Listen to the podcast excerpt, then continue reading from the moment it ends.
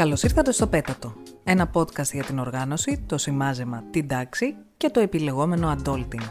Εγώ είμαι η Ρωδιά και μαζί θα συμπορευτούμε σε αυτό το ταξίδι προς την ηρεμία.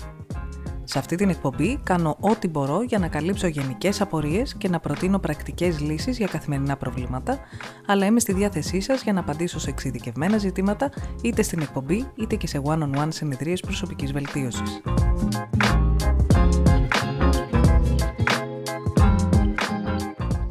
Η συντομογραφία σε ΒΕ προκύπτει από τις λέξεις curriculum vitae, που στα λατινικά σημαίνει πορεία ζωής. Αλλιώς το λέμε ρεζουμέ, βιογραφικό σημείωμα ή απλώς βιογραφικό.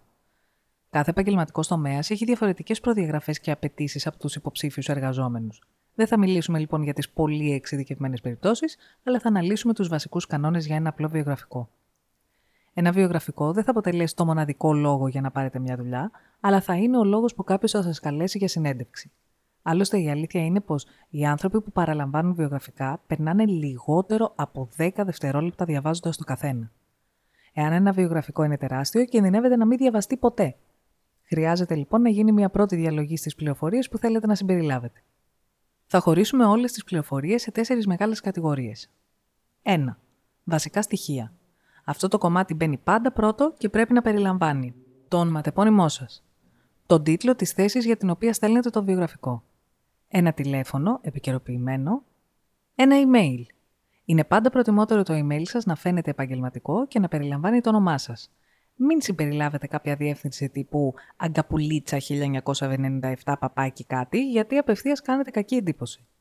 Εάν έχετε website ή ψηφιακό πορτφόλιο, συμπεριλάβετε το, αλλά μόνο εάν είναι επικυροποιημένο και μόνο εάν έχει σχέση με τη δουλειά για την οποία υποβάλλετε το βιογραφικό. Δεν ενδιαφέρει κανέναν αν είχατε ένα blog πριν 13 χρόνια. Link προς το προφίλ σας στο LinkedIn. Και πάλι προσοχή, συμπεριλάβετε το μόνο αν είναι επικαιροποιημένο και σωστά συμπληρωμένο. Αλλιώς φαίνεται τσαπατσουλιά. Προσοχή! Δεν χρειάζεται να συμπληρώσετε διεύθυνση κατοικίας, ημερομηνία γέννησης, εθνικότητα, οικογενειακή κατάσταση. Αυτά τα στοιχεία είναι προσωπικά σας και δεν θα πρέπει να αφορούν τον πιθανό εργοδότη σας. 2. Επαγγελματική εμπειρία. Σημειώστε την εμπειρία σας με αντίστροφη χρονολογική σειρά από την πιο πρόσφατη προς την παλαιότερη. Το τμήμα αυτό πρέπει να περιλαμβάνει χρονολογία, τίτλο θέσης και μία σύντομη περίληψη των υποχρεώσεών της. Επιλέξτε προσεκτικά την περιγραφή, καθώς είναι σημαντικό για έναν εργοδότη να γνωρίζει τι υπευθυνότητες είχατε σε κάθε σας θέση. 3. Εκπαίδευση. Και εδώ σημειώστε την εκπαίδευσή σας από την πιο πρόσφατη προς την παλαιότερη. Και πάλι σημειώστε χρονολογία, τίτλο και όπου χρειάζεται μία πολύ σύντομη περιγραφή. 4. Δεξιότητες. Εδώ σημειώνεται τα χαρακτηριστικά εκείνα που είναι χρήσιμο να γνωρίζει ένας πιθανός εργοδότης. Ανάλογα τον τύπο εργασίας που ψάχνετε, μπορεί να χρειαστεί να σημειώσετε π.χ. πλήρης εξοικείωση με γλώσσες προγραμματισμού ή εξαιρετική δυνατότητα επίλυσης προβλημάτων. Και εδώ θα χρειαστεί να είστε προσεκτικές στο τι επιλέγετε να συμπεριλάβετε, ώστε να μην πλατιάσετε, αλλά να καταφέρετε να δώσετε μια αντιπροσωπευτική εικόνα των δυνατοτήτων σας. Σημείωση. Εάν έχετε παρακολουθήσει σεμινάρια ή αν έχετε κάποια διάκριση που έχει σχέση με τη θέση για την οποία θέλετε να στείλετε το βιογραφικό αυτό, δημιουργήστε ένα ξεχωριστό τμήμα για να τα αναφέρετε, όπως παντού, έτσι και εδώ, με χρονολογία, τίτλο και σύντομη περιγραφή. Πώς μαγειρεύουμε όλα αυτά τα στοιχεία; Εδώ λαμβάνουμε αρκετά πραγματάκια υπόψη. Σε περίπτωση που είστε νέες εργαζόμενες και δεν έχετε ακόμη μεγάλη επαγγελματική εμπειρία, τοποθετήστε πρώτα την εκπαίδευση και τις δεξιότητές σας και αφήστε το τμήμα της εμπειρίας στο τέλος. Εάν η θέση για την οποία στέλνετε το βιογραφικό έχει άμεση σχέση με την προηγούμενη εμπειρία σας, βάλτε πρώτα την εμπειρία και αμέσως μετά τις δεξιότητες, ώστε να δοθεί εκεί η μεγαλύτερη προσοχή. Πώς να παρουσιαστούν όμορφα όλα αυτά τα στοιχεία; Ευτυχώς πλέον υπάρχουν πολλές δωρεάν λύσεις για την όμορφη παρουσίαση ενός βιογραφικού. Σε κάθε περίπτωση, αποφύγετε τη χρήση του Europass Template εκτός αν απευθύνεστε σε ευρωπαϊκούς φορείς που το απαιτούν. Το Office, το Google Docs, το Canva.com και πολλά άλλα προγράμματα έχουν αναρρύθμιτα templates για βιογραφικά. Όμως προσοχή!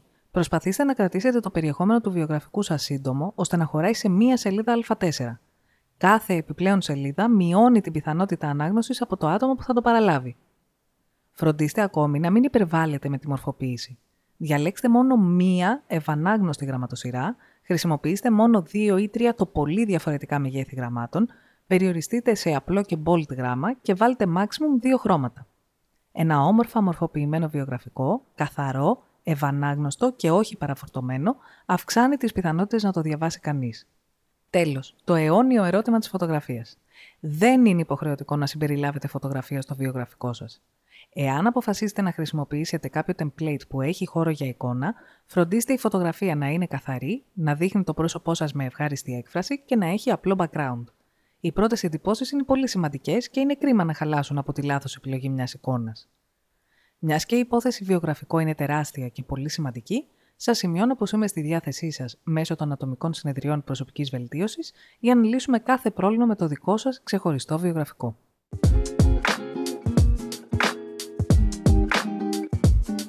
Ο χρόνος μας τελείωσε για σήμερα. Μπορείτε να επικοινωνείτε μαζί μας για κάθε απορία ή πρόταση. Για τους κοφούς followers, αλλά και για όσες φίλες βαριούνται να ακούσουν όλη την εκπομπή, το πλήρες κείμενο του επεισοδίου υπάρχει στο site μας. Κάντε κλικ στη σελίδα Πέτατο για να βρείτε όλα τα επεισόδια. Ευχαριστείς για την ηχοληψία στον Νίκο Σπα και για την παραγωγή στην Tonya Goes to Hollywood. Σας ευχαριστώ που φτάσατε ως το τέλος και θα τα ξαναπούμε το επόμενο Σάββατο. Μέχρι τότε, ψυχραιμία, συγκέντρωση και συνέπεια.